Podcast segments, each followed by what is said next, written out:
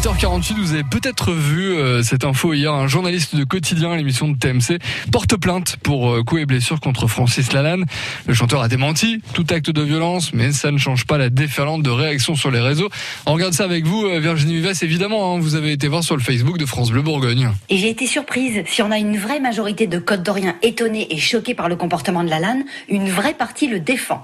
Il est complètement barge, écrit Pauline. Ouh là là, mais si on le croise la nuit, il fait peur, dit Marcy. Jean-Philippe, le pauvre, il est bien malade. Je défends pas les journalistes, mais Quotidien est le seul à poser des questions qui fâchent et qui s'est intéressé à cette réunion de gilets jaunes dont les responsables, eux, se sont bien comportés. Je rappelle effectivement que Francis Lalanne participait à une grande réunion de gilets jaunes au moment des faits. Faut le mettre à l'ombre avec son pote Bigard, conclut Alex.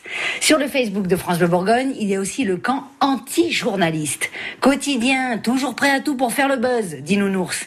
Et si on portait plainte contre tous ces journalistes qui nous balancent des informations mensongères depuis plus d'un an, demande Paul. Enfin, troisième équipe, les pros Lalanne. Écoutez Nicole. On a le droit d'être en colère. Vu les images, il était énervé, mais non violent physiquement.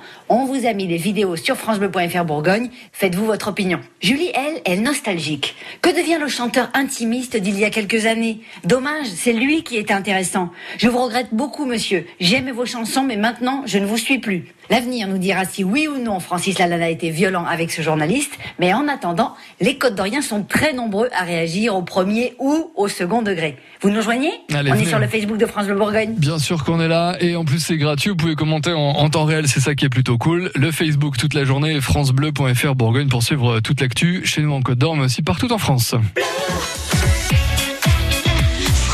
9h moins